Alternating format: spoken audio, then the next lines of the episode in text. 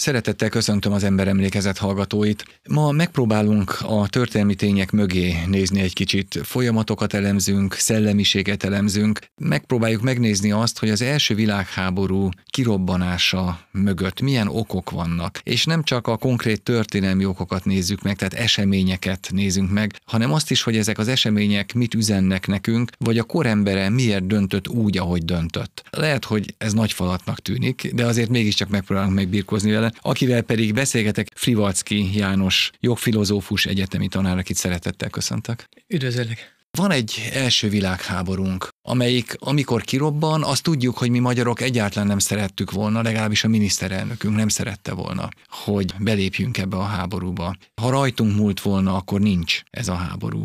De valamiért mégiscsak lett. Milyen történelmi folyamatok vezettek oda, hogy legyen, és miért volt az, hogy a magyar közvélemény viszont, amikor már kitört a háború, akkor nagyon lelkesen fogadta ennek a háborúnak kitörését. Ugye mondhatjuk azt, hogy ez egy keresztény ország volt, erős keresztény egyházi befolyás alatt is, mégis háborúzni akart. Miért? Hú, hát ez nagyon-nagyon összetett kérdés. Én azzal kezdeném, hogy Tisza István nem azt mondanám, hogy nem szerette volna a háborút, hanem nem ilyen körülmények között szerette volna, hogy kirobbanjon. Nem volt fölkészült Magyarország a konfrontációra. Rendkívül fontos az, hogy amikor bármit is mondunk, az egész kontextus kell vizsgálni, azt, hogy az egész politika felfogás, a nagyhatalmi rendszer, ami akkor kialakult, az a szociál-darwinista, illetve politikai darwinista koncepción belül értelmezendő, tehát, hogy van egy olyan történelmi törvényszerűség, amelyben minden országnak és nagyhatalomnak a pusztulás terhe mellett szükségképpen növekednie kell, és relatíve kell növekednie, mert egyébként alul fog maradni ebben az élet-halál küzdelemben, Ebben nincs választás, semmelyik országnak, nagyhatalomnak nincsen választása, és különösképpen nem a monarchiának, amely leggyengébb láncem volt ebben a növekedésben, dinasztikus alapokon, sok nemzetiségi alapokon nyugodott monarchia volt, és azt kell, hogy mondjam, hogy ha vallásos volt, ha hívő, ha bármi más filozófiát vallott, mondjuk a német klasszikusok nyomdokain haladt, mint például a német vezetés, ugyanabba az irányba hatott, tehát, hogy a szellemfejlődés, a történelmi fejlődés, a szükségszerűség egy olyan vastörvény, amiben vagy belenyugszunk és elfogadjuk a logikáját, vagy pedig végzetesen alul maradunk, sőt, elpusztulunk, ez a legfontosabb. No de hát hogy van akkor ez? Szociáldarvinizmus kontra kereszténység?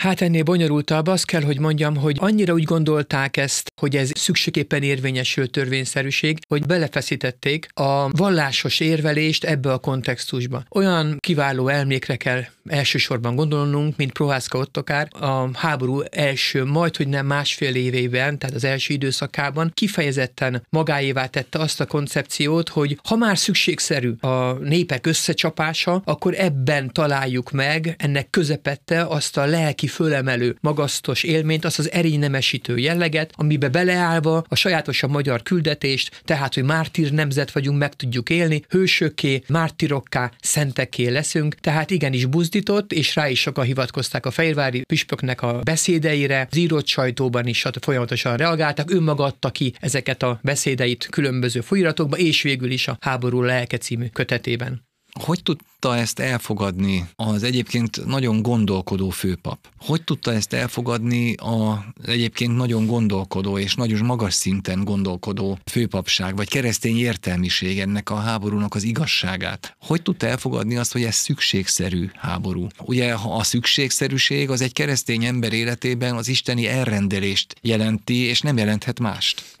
Pontosan így érveltek mellette, amint Isten velünk volt a magyar történelemben, ugyanúgy most is velünk kell, hogy legyen. Muszáj, hogy velünk legyen, velünk legyél, mert egyébként nem lennél koherens a megsegítésünkben. Eléggé elszakadt ilyenkor már a vallásos érvelés a bibliai alapú érveléstől. Hogyha találunk egy-két kivételt, az inkább a protestáns oldalon volt jellemző, Jánosi Zoltánra hadd tegyek most említést, különösképpen azért, mert ő politikus is volt, és Tisza István nagyon is figyelte a tevékenységét, nehogy lázítson, meg is fenyegette püspökén keresztül. Tehát egy református, és mondjuk Prőle Károly evangélikus lelkész volt az, aki igenis evangéliumi alapokon mondta azt, hogy ez nem lehet Krisztusi, az öldöklés nem lehet Krisztusi. Most a legabszurdabb dolgot mondjam, hogy mennyire nem tudtak a koruk szellemiségéből kitörni a katolikusok, ezért hadd említsem azt, hogy a Jézusnak az utolsó vacsoráján mondott főpapi imájában Angliában kötelezettségét tett kölcsönös szeretet törvényét úgy forgatták át a magyar főpapok, a szellemiség állandó, akárkit mondhatnék most, ezzel nem neveznék meg senkit, hogy ez a szeretet, ez nem lehet más, mint a, nemzetünk fiai iránti szeretet, ami a halálig menő volt, mert ugye ezt kéri Jézus, hogy akár a halálunk árán is szeressük a többieket, egyébként az ellenséget is, ahogy ezt Jézus példáján tapasztalhatjuk. Na most itt szó nincs ellenségről, hanem csak a nemzettársak szeretetéről van szó, a bajtársi a szeretetről, azt hangsúlyozták, hogy mi meghalni megyünk a háborúba, egyfajta mártíromság. Az, hogy ölni mennek, és hogy a másik hasonlóképpen ölni megy, valahogy ez nem tudatosult. Itt különböző tömeg- és szociálpszichológiai jelenségekről kell beszámolnunk az, hogy én megyek meghalni, lehet egy isteni elrendelés, az, hogy megyek ölni, az biztosan nem. Ezt akkor nem vették figyelembe? Nem. Nem. Olyan mértékben volt sublimált maga a háború indítása. Most itt nagyon sokféle narratív elemet sorolhatnánk fel. Igazságos háború nem annyira, viszont a büntető háború inkább, különösképpen egy istenítéleti büntető párbajra való kihívás leszámolás gyaránt az alantas, elkocsosult jellemű Szerbiával szemben, és ebben valami istenítéleti párbaj van, koncepció van, teszem hozzá, az egyház mindig is tiltott ezeket a párbajokat, de a háborúkat így fogták föl. Hogyha megnézem az uralkodókat, megnézem a kancellár beszédét, megnézem a főpapoknak a homiliáit, a nagy, mondjuk Isten szívének való odarendelését népeiknek, amit a pápa hasonló célú kezdeményezésével szemben alakította ki, tehát, hogy úgy rendelem Isten szívének, szerető szívének a népemet, hogy győzedelemre akarom vinni ezáltal a hadsergeimet, Isten segítségét kérve, végül is Krisztus Jézus szerető szíve nem volt más, mint buzdítás arra, hogy keményen helytálljunk ebben a hősi csatában, hogy milyenek a konzekvenciái másik oldalon, az nem volt szempont. De a szempont kellett volna, hogy legyen, hogy mit mond erről a pápa. Hiszen a katolikus egyház az egy erősen hierarchizált szervezet, és azért a pápa útmutatása az meglehetősen fontos, még akkor is, hogy a püspökök ugye egyébként önállóak.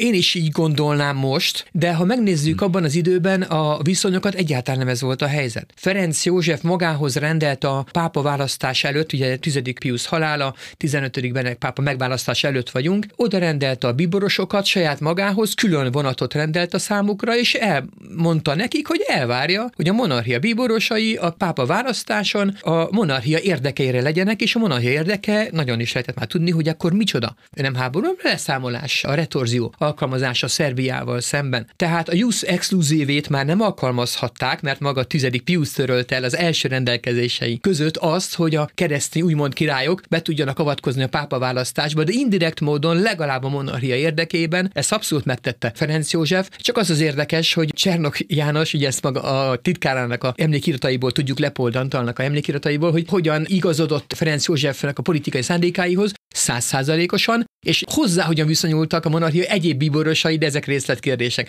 Nem feltétlenül voltak vele ennyire azonosságon, nem akartak vele beszélni, mikor utaztak a vonat fülkéjében. Rómáig az egyik bíboros a fülkébe zárkozott, másik direkt nem a vonattal ment, Veszprém érsek. De az, hogy maximálisan támogatta egyébként a főrendi ház tagjaként is Csernok János, Esztergom érsek, bíbornak, Ferenc József politikáját, a legkatolikusabb uralkodónak a politikáját, egyébként egy nagyon militarizált, hierarchikus, kemény, fegyelmezett Bécs központú monarchiában, ahol amit a bíboros csinál, azt csinálja az egyház, és amit a császár csinál, azt csinálja a birodalom, amit a pápa csinál, az egy olasz, bocsánat, most hadd egyszerűsítsem le, az egy politikai tevékenység.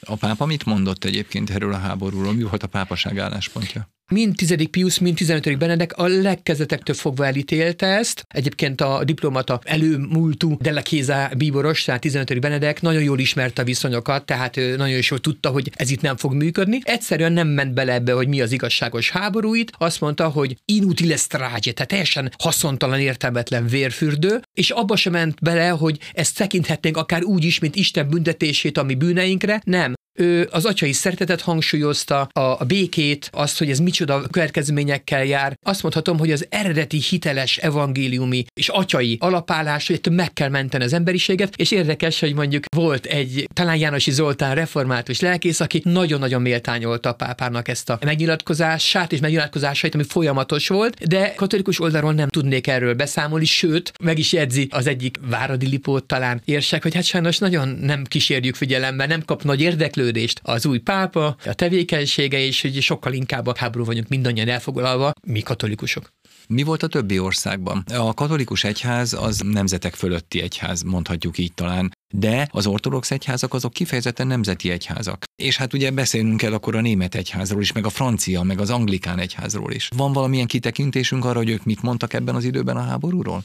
Ez már nagyon messzire visz, egyelőre még csak a magyar viszonyokat igyekszem kutatni. Elképzelésem van róla, olaszokat kutattam behatóan. Ott viszont a pápa közel van? Igen, közel is van, viszont a probléma is közel van, ugye a római kérdés megoldatlansága, ugye Róma fogja külpolitikai értelemben, vagy nemzetközi közjogi értelemben a pápa, ami a cselekvési lehetőségét nagyon is behatárolta. Ennek ellenére megpróbált mindent a pápa. Tehát a kérdésre válaszolva azt mondhatom, hogy alapvetően ezért ezek nemzeti egyházak. Nem egészen igaz a válaszom, de mondjuk a magyarok istene kisbetűvel írva, az volt a domináns szemléletmód. A 48-as szemlélet Magyarországon, bocsánat az zárójelért, az nem is volt probléma már 14-ben, hogy az a Ferenc József, aki 49-ben leverte ugye a magyar szabadságharcot, hanem aki meg is toroltatta, és ráadásul ő a keményebb álláspontot képviselte, azt az utasítását a hanónak, amit azt hiszem, hogy azért sokan ismerünk tőle a mágfejekről. Tehát hullani kell a fejeknek. Ezen Ferenc József szolgálatába állunk, aki ugye végül is nem is nemzeti ügyet szolgál. Ferenc Ferdinándbe pláne nem. Bocsánat, hogy így fogalmazok, közutáratnak örvendett a merénylet előtt. Ráadásul neki voltak mindenféle tervei arról, hogy a monarchiát hogy alakítja át, tehát a magyarok körében különösen népszerűtlen volt, hiszen a cseheket is be akarta venni, illetve a magyar dominanciát szerette volna Így csökkenteni. Van. Így van, pont őt tölték meg a szerbek, akiket támogatott ott délen, legalábbis ugye a monarchián belül. A másik, hogy azért nem jött rosszul Ferenc Józsefnek, hogy ezt az árnyék kormányát kiiktatódott, amit ott Ferenc Ferdinánd képviselt Bécsben, aki kellemetlen szereplő volt itt valóban. Tehát Ferenc József személye, akkor a 48-as, 49-es szabadság harchoz való nagyon fura hozzáállása a magyaroknak, hogy most revansot veszünk az oroszokon 49-ért Ferenc József oldalán Isten segedelmét kérve. Itt nem számít az, hogy Ferenc József hívta be az oroszokat, ott meg ugye 48 as zászlókat akarjuk visszaszerezni, ugyanazon a Máriás zászlók alatt, ami alatt küzdöttünk esetleg 48-ban. Hol van a magyarok istene most akkor? A magyarok oldalán Ferenc József szemben, vagy a Ferenc József oldalán az oroszokkal szemben nemzeti istenek voltak, privatizálták nemzeti szinten a kisbetűvel írt Isten, de ez nem egy keresztényi fogalom itt is, ez egy kulturális fogalom, és a szolidaritás, a testvériség és az ölés tilalma csak a nemzeten belül valósult meg, ráadásul az adott nemzeten belül.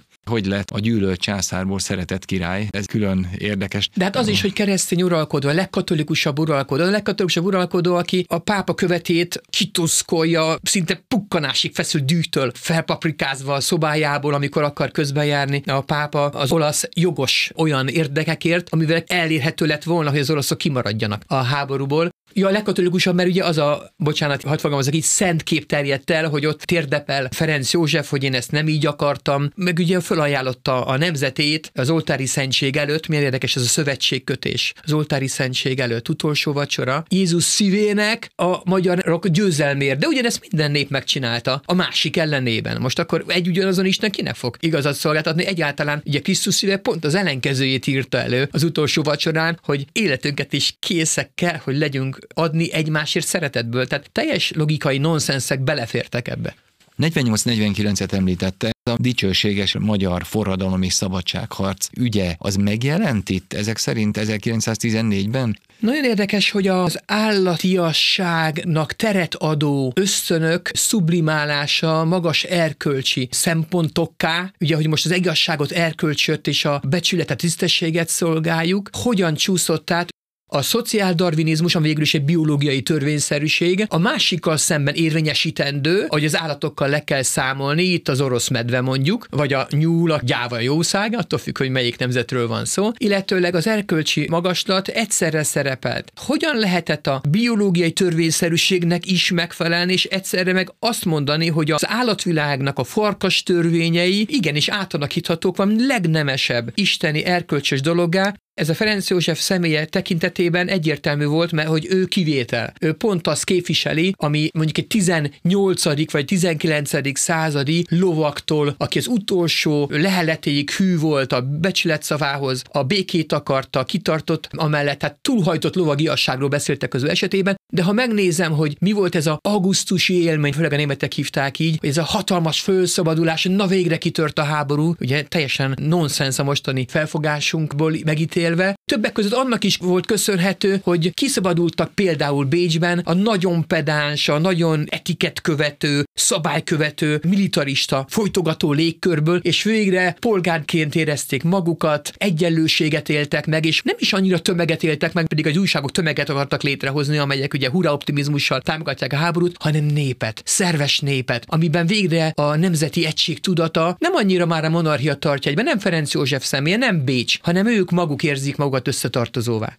A mély rétegekben hogy jelent meg ez a háború előtti időszakban? Azt is kérdezhetném, hogy kulturálisan hogy készítették elő ezt a háborút, vagy hogy készült elő ez a háború. Hiszen ha ez a szociáldarvinista szemlélet igaz volt az előző évtizedekben, akkor a szükségszerű összecsapásra készülni kellett. Ha szükségszerű az összecsapás, akkor szükségszerű, hogy készülünk rá. És akkor szükségszerű, hogy bizonyos kulturális, hát mondjuk így, hogy termékek vagy művek megjelenjenek. Maga a politika. A politika Machiavelli óta hatalomközpontú. A hatalom megszerzés és megtartása a cél, mennyiségi szemléletű. Tehát folyamatosan növekedni kell, relatíve erősebbnek kell lenni a másiknál. Ez teljes leszámolás a korabeli klasszikus felfogással, ahol a politika minőségről szólt, a közjóról szólt, a jó kormányzásról szólt. A napóleoni háborúk 1815-ben lezárulnak a Bécsi békével. A Bécsi békében ezek az ott pesgőző, bálozó urak olyan békét ókumlálnak ki, amelyben senki sem érzi magát nagyon lenyomva, még a nagyon megvert Franciaország sem. Az első világháborút lezáró békék 18-ban, 19-ben, 20-ban teljesen más békék. Ez is párhuzamba állítható, tehát megváltozik a korszellem? Az ezelőtti időszakra pontosan az volt jellemző, hogy nem az volt a kérdés, hogy milyen okból háborúzunk, mi a justa causa, hogy van-e háborús indok, hanem maga a háborúzás volt az életben maradásnak módja. Ha megfigyeljük a háborúkat mondjuk a 14. századtól a 18. századig, 100 éves háború, 13 éves, 15 éves, 30 éves, 7 éves háború, nem az volt a lényeg, és nem is úgy jegyezzük meg, hogy miért folyt, hanem meddig tartott. De egy volt az indok, muszáj volt háborúzni, és akkor hadd mondjam Karl von Clausewitznek a híressé vált mondását, amelyet mind a mai napig most meg különösképpen szoktak hangsúlyozni, hogy a háború nem más, mint az ilyen típusú politikának folytatása egy picit megváltozott eszközökkel, de igazából a par excellence eszközökkel, tehát a tulajdonképpeni eszközökkel. Tehát végül is a politika az erről szólt. Na most az, hogy ezen belül megérte a feleknek a másikat nem teljesen tönkrevágni, de a béke az mindig magában hordozta egy újabb háborúnak a lehetőségét. Tehát a békék is háborúról szóltak, azok fegyvernyugvások voltak, tehát a háborúk történetéről beszélünk, ahol a békék is csak így értelmezhetőek ebben a logikában. De mondjuk mondhatnám a ködigréci csata után a poruszoknak nem volt érdeke olyan békét kötni az osztrákokkal, ahol úgy lenyomják az osztrákokat, akik ugye nem tudták a nagy német egységet megvalósítani ezáltal, hogy utána ne legyen nekik szövetségesük. Na de itt volt ez az identitás problémás Ausztria, Habsburg birodalom, és itt is maradt. Nem oldotta meg a problémát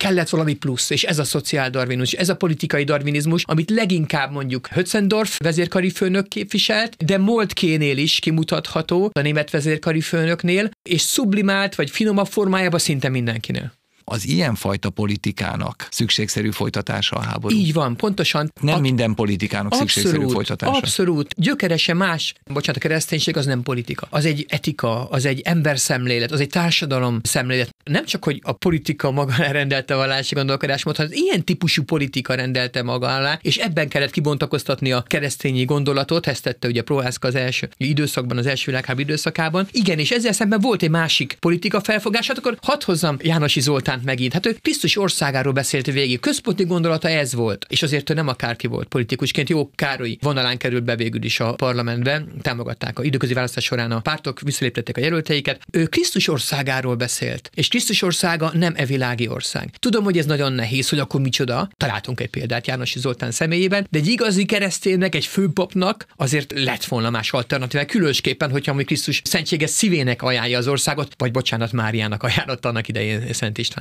Amikor a kultúráról kérdeztem, akkor azzal a felhanggal is kérdeztem, hogy ha jól tudom, akkor ebben az időben jelent meg, talán 1906, amikor megjelenik a Pál utcai fiúk. Ugye ott hősiességről van szó, a közösségért áldozatot vállaló kisemberről van szó, nemecsekről. Hogy játszik ez aztán szerepet a gondolkodásunkban 14-ben, 15-ben, 16-ban, és hogy változik meg majd 18-ra? Akár a valóban ekkor megjelenő pár utcai fiúk, vagy akár Rákosi Viktornak a hős fiúk ifjúsági regénye előkészítette a talajt arra, hogy az ifjak számára az igazi erényes élet a hősiesség. Hol lehet a hősiességet gyakorolni a háborúba? Mi kell tehát a hősiességhez? Háborúban lehet halál. Visszatérve a regényre, Nemetsek halálát a saját édesanyja nem kérdőjelezi meg. Nincs hős, hogyha nincs halott. Nem a Grundért folyt a harc, ahogy manapság szeretnénk hinni, és szerencsére, hogy most már így hisszük. Nem. Tudta a tót, hogy be fogják építeni. Kellett egy olyan terep, ahol a hősiességet meg lehet élni, és gyakorlatilag mindenki hősi akart válni. Tehát a katolikusokat is, főleg Olaszországban militarista, patriotisztikus szellemben nevelték, tehát hősöknek, szenteknek kell lenni, Glatferder Gyula Magyarországon családi püspök arra hajazott, hogy végül is az igazi keresztény az hős. Hát a hősi életformához meg kell egy háború. Nagyon nagy probléma, mert például a Hakvinói Szent Tamás nézem, számára az igazi bátorság a hétköznapokban nyilvánul, meg a civil kurázsival fogalmazhatok így, Békében sokkal nehezebb erényesen élni, mert senki nem fog megdicsérni, nem leszek hős, nem fog a emlékezet az utókor megemlékezni rólam. Volt egyfajta, bocsánat, így fogalmazok, önteltség ebben, hogy mindenki hős akart lenni kiskorú gondolkodásmód, gondoljunk az óvodásainkra, akik ugye mindig szuperhősök akarnak lenni. Valami éretlenség. Főpaptól kezdve, Sernok Jánostól kezdve a kisemberig. Azt is mondhatjuk, hogy a hőskultusz az rögtön magában hordozza a tragédiát? Vagy azért a hőskultusz, ezt ne vessük el teljesen, mert ezt jó irányba is tudjuk fordítani? Nincs tragédia. Az, hogy meghal, az nem tragédia, azt teszi hősi, azt teszi mártírá. A tragédia az, ami történt az első világháborúban, amiről leginkább francia történészek kutatásai nyomán tudunk, hogy ezek a tartalékos tisztek, függetlenül, hogy mely országnak voltak a polgárai, elképesztő kegyetlenséggel végeztek olyan dolgokat, amik egyáltalán nem voltak hősiek. A veteránok veteránok írták a történelmet, például Franciaországban, és a veteránok saját nagypapámon is látom, italianista is vagyok, és láttam az olaszokon is. Olyan mértékben megviselte őket, nem biztos, hogy csak az, amit átéltek, amit ők csináltak. A foglyokkal, a polgári lakossággal, hogy itt van valami elfedés. A tragédia az ez, hogy volt valami ott, valami nagyon nagy sérültség, hogy nem volt hősi, amit csináltak. Nem is lehetett hősi, hanem tragikus volt. Hogy jönnek erre rá? Nagyon nagy probléma, mert az újságok erről nem adtak számot, a magánlevelezésekből kell kibányászni, hogy igazából mi történt. A sajtó azt adta közre, ami érdeke volt. Például a karácsonyi barátkozásokat is szűrték, hogy nehogy a harci kedvet ezáltal csökkentsék elő kell bányászni a leveleket, illetőleg hát azt kell mondjam, hogy olyan történet pszichoterápiára lenne szükség, ami szinte reménytelen, mert ezek emberek meghaltak.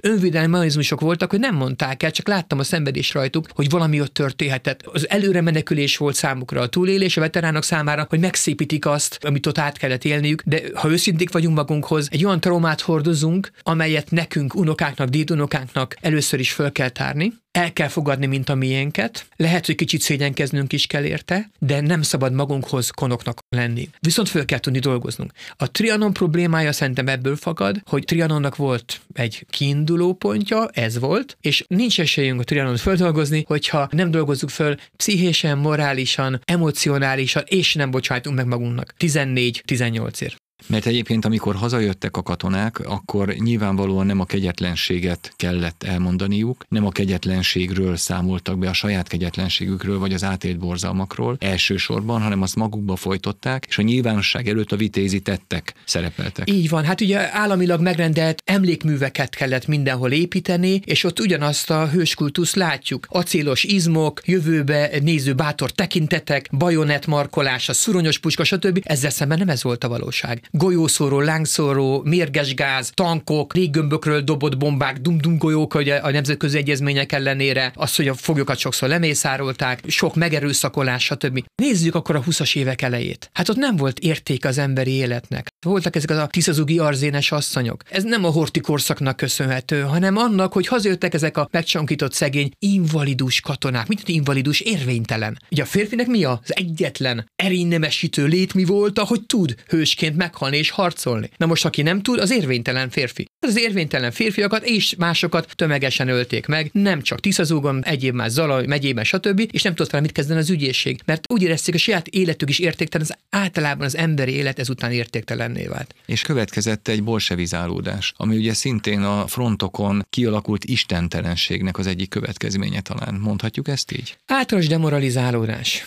Nagyon mélyre kéne visszamenni. Miért volt az, hogy annyira elítéltek minden békekezdeményezést a katolikusok, mondván, hogy az biztos szabadkőműves, humanista, álhumanista, tehát az biztos, hogy a vallásos szemlélettel szembeni, az egyházakkal szembeni szükségképpen mi az az időpont, amikor az egyház, mondjuk a katolikus egyház, de a többi egyházról is beszélhetnénk, az első békehúrokat megpendíti? Nagyon nagy váltás volt, amikor a falakon megjelenített képi valóság, lást farragaszok, újsághirdetések, amelyek nagyon-nagyon stilizáltan valamilyen 19. századi hősi háborút vetítettek a bevonulók elé, és az otthon maradottak elé, valamilyen huszároham lesz, valami csodálatos felemelő érzés, és megjelent a képi megjelenítés, tehát fényképek, és az első első mozgófilmek, ahol egészen más valósággal találkoztak. A lövészárkok kegyetlen hétköznapi valóságának a megérkeztével volt egy nagyon komoly találkozás, empirikus alapon változott meg leginkább, azt hiszem, a háború megítélése. 16-ban mindenkinél már. Ez megjelent akkor már az egyházak felfogásában is, illetve a politikában is?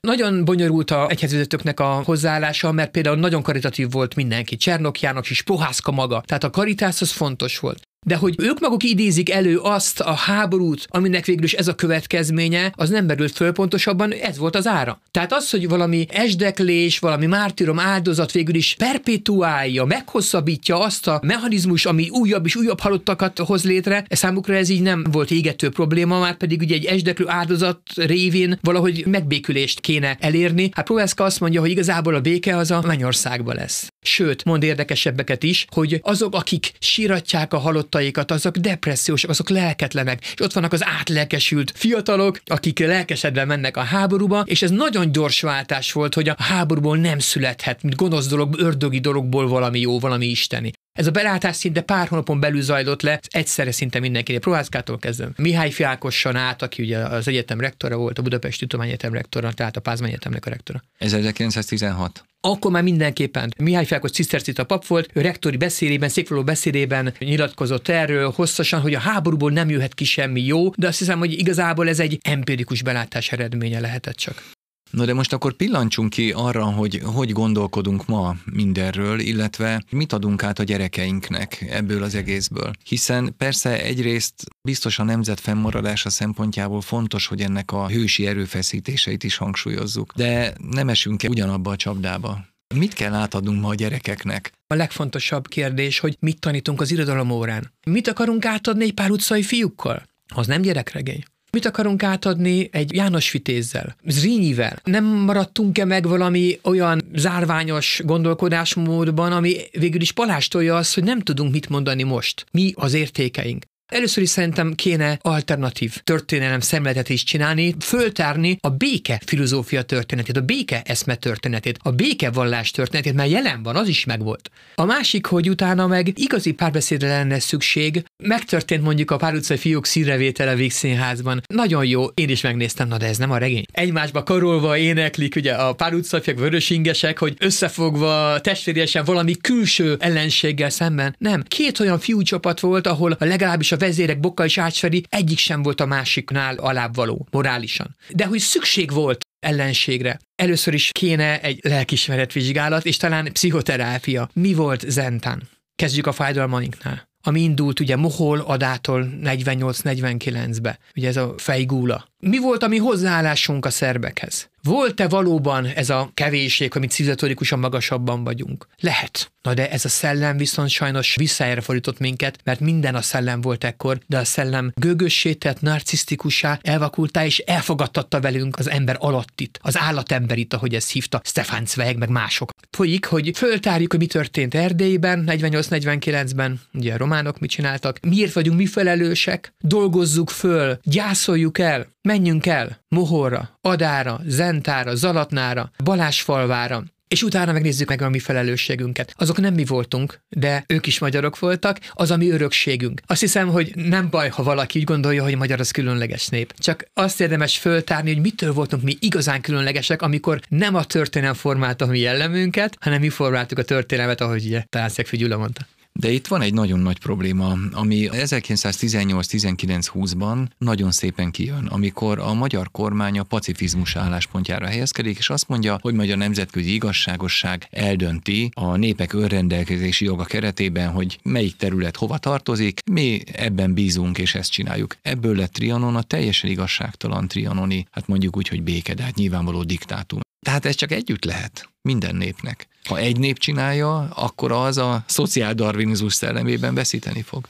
Igen, csak van egy érdekes működésmechanizmusa a keresztény szemléletmódnak, hogy először is magán kell mindenkinek kezdenie, a régi emberen kell kezdenünk Szentpári értelemben, magunkat kell megváltoztatnunk. Igen, most csak azt tudjuk csinálni, hogy a fájdalomhoz, a sebhez, az igazságtalansághoz úgy állunk, mint valami adottsághoz. A kérdés az, hogy mit tudunk ebből kihozni. Számunkra az, hogy Barsós, akit régen tép, adottság, nem újdonság. Csak azt hiszem, hogy volt olyan időszak, amikor ebből pont a kereszténységünk folytán olyan erények jöttek elő, olyan erkölcsi nagyság jött elő, amelynek már csak az üres frázisai maradtak meg annak idején. Tehát én azt csinálnám, hogy ha hívő valaki, ha nem. Most úgy, ezekben az adottságokban csináljuk meg ezt a földolgozási gyász folyamatot, és álljunk hozzá másképpen. És azt hiszem, hogy ha nincsen identitás problémánk, akkor vonzó a magyar. Hogyha megnézzük Budapestet, megnézzük azt, hogy miért asszimilálódtak büszkén, most nem asszimilációra akarok is senkit buzdítani, hanem azt, hogy büszkén asszimilálódtak, hogy büszkén valódtak magukat magyarnak, azért, mert vonzó volt magyarnak lenni. És én ezt kívánom magunknak, hogy vonzó legyen magyarnak lenni, tehát olyan identitásunk legyen, legyünk magunkkal rendjén, és nem gondolom, hogy ez kéne ellenségkép. Igen, a szabadság magyar nyelven érkezett a Kárpát-medencébe, ugye ezt mondták az 1800-as években, és ez akkor makulátlan így igaz volt. A háború erénynemesítő jellegéről mit tudunk mondani azzal összefüggésben, hogy a békének van-e erénynemesítő jellege? Tehát most a fiaink nevelésére gondolok, mert persze, amikor neveljük őket, akkor a hőseinket tesszük eléjük példaként.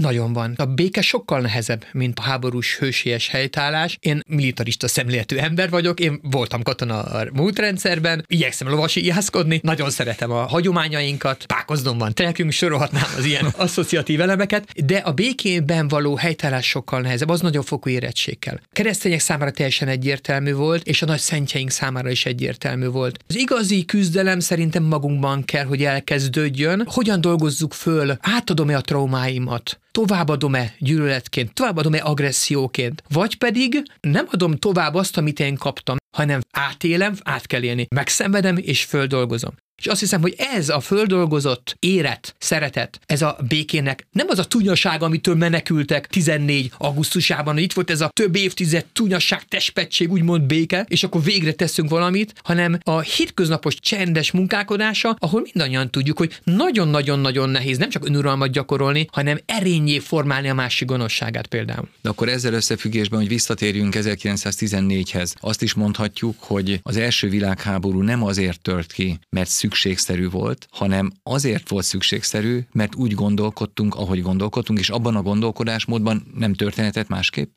Ez így van, abszolút. Tehát, hogyha megnézem órára lebontva, hogy mi történt, ezt csinálom a könyvemben, ami most fog megjelenni, szinte tragikomikus az, hogy a három unokatestvér uralkodó, második filmos Miklós Szár és ötödik György, de főleg ugye az előző kettő, hogyan próbálták egyszerre hárítani a felelősséget, és közben a háttérben meg működtetni azt a gépezetet, amit egyébként a vezérkari főnökök tettek sírre, szó szerint is, ugye a mozgósításokkal, és amelynek nem is nagyon tudtak, és nem is nagyon akartak ellenállni annyira gyenge volt bennük az úgymond békeszeretet, akár egyébként az unokatestvéri családi kötelék, és annyira hittek abba, hogy ez szükségképpeni, hogy nem volt komoly a békeszándék. Tehát a békét kell újraírnunk. Egyébként pont a katolikus egyház tanítása egyében szerintem, de bármely más narratívában is, ami komoly elköteleződést kíván mindenképpen. Akkor zárjuk le azzal a beszélgetést, hogy megkérdezem azt, hogy mi a béke.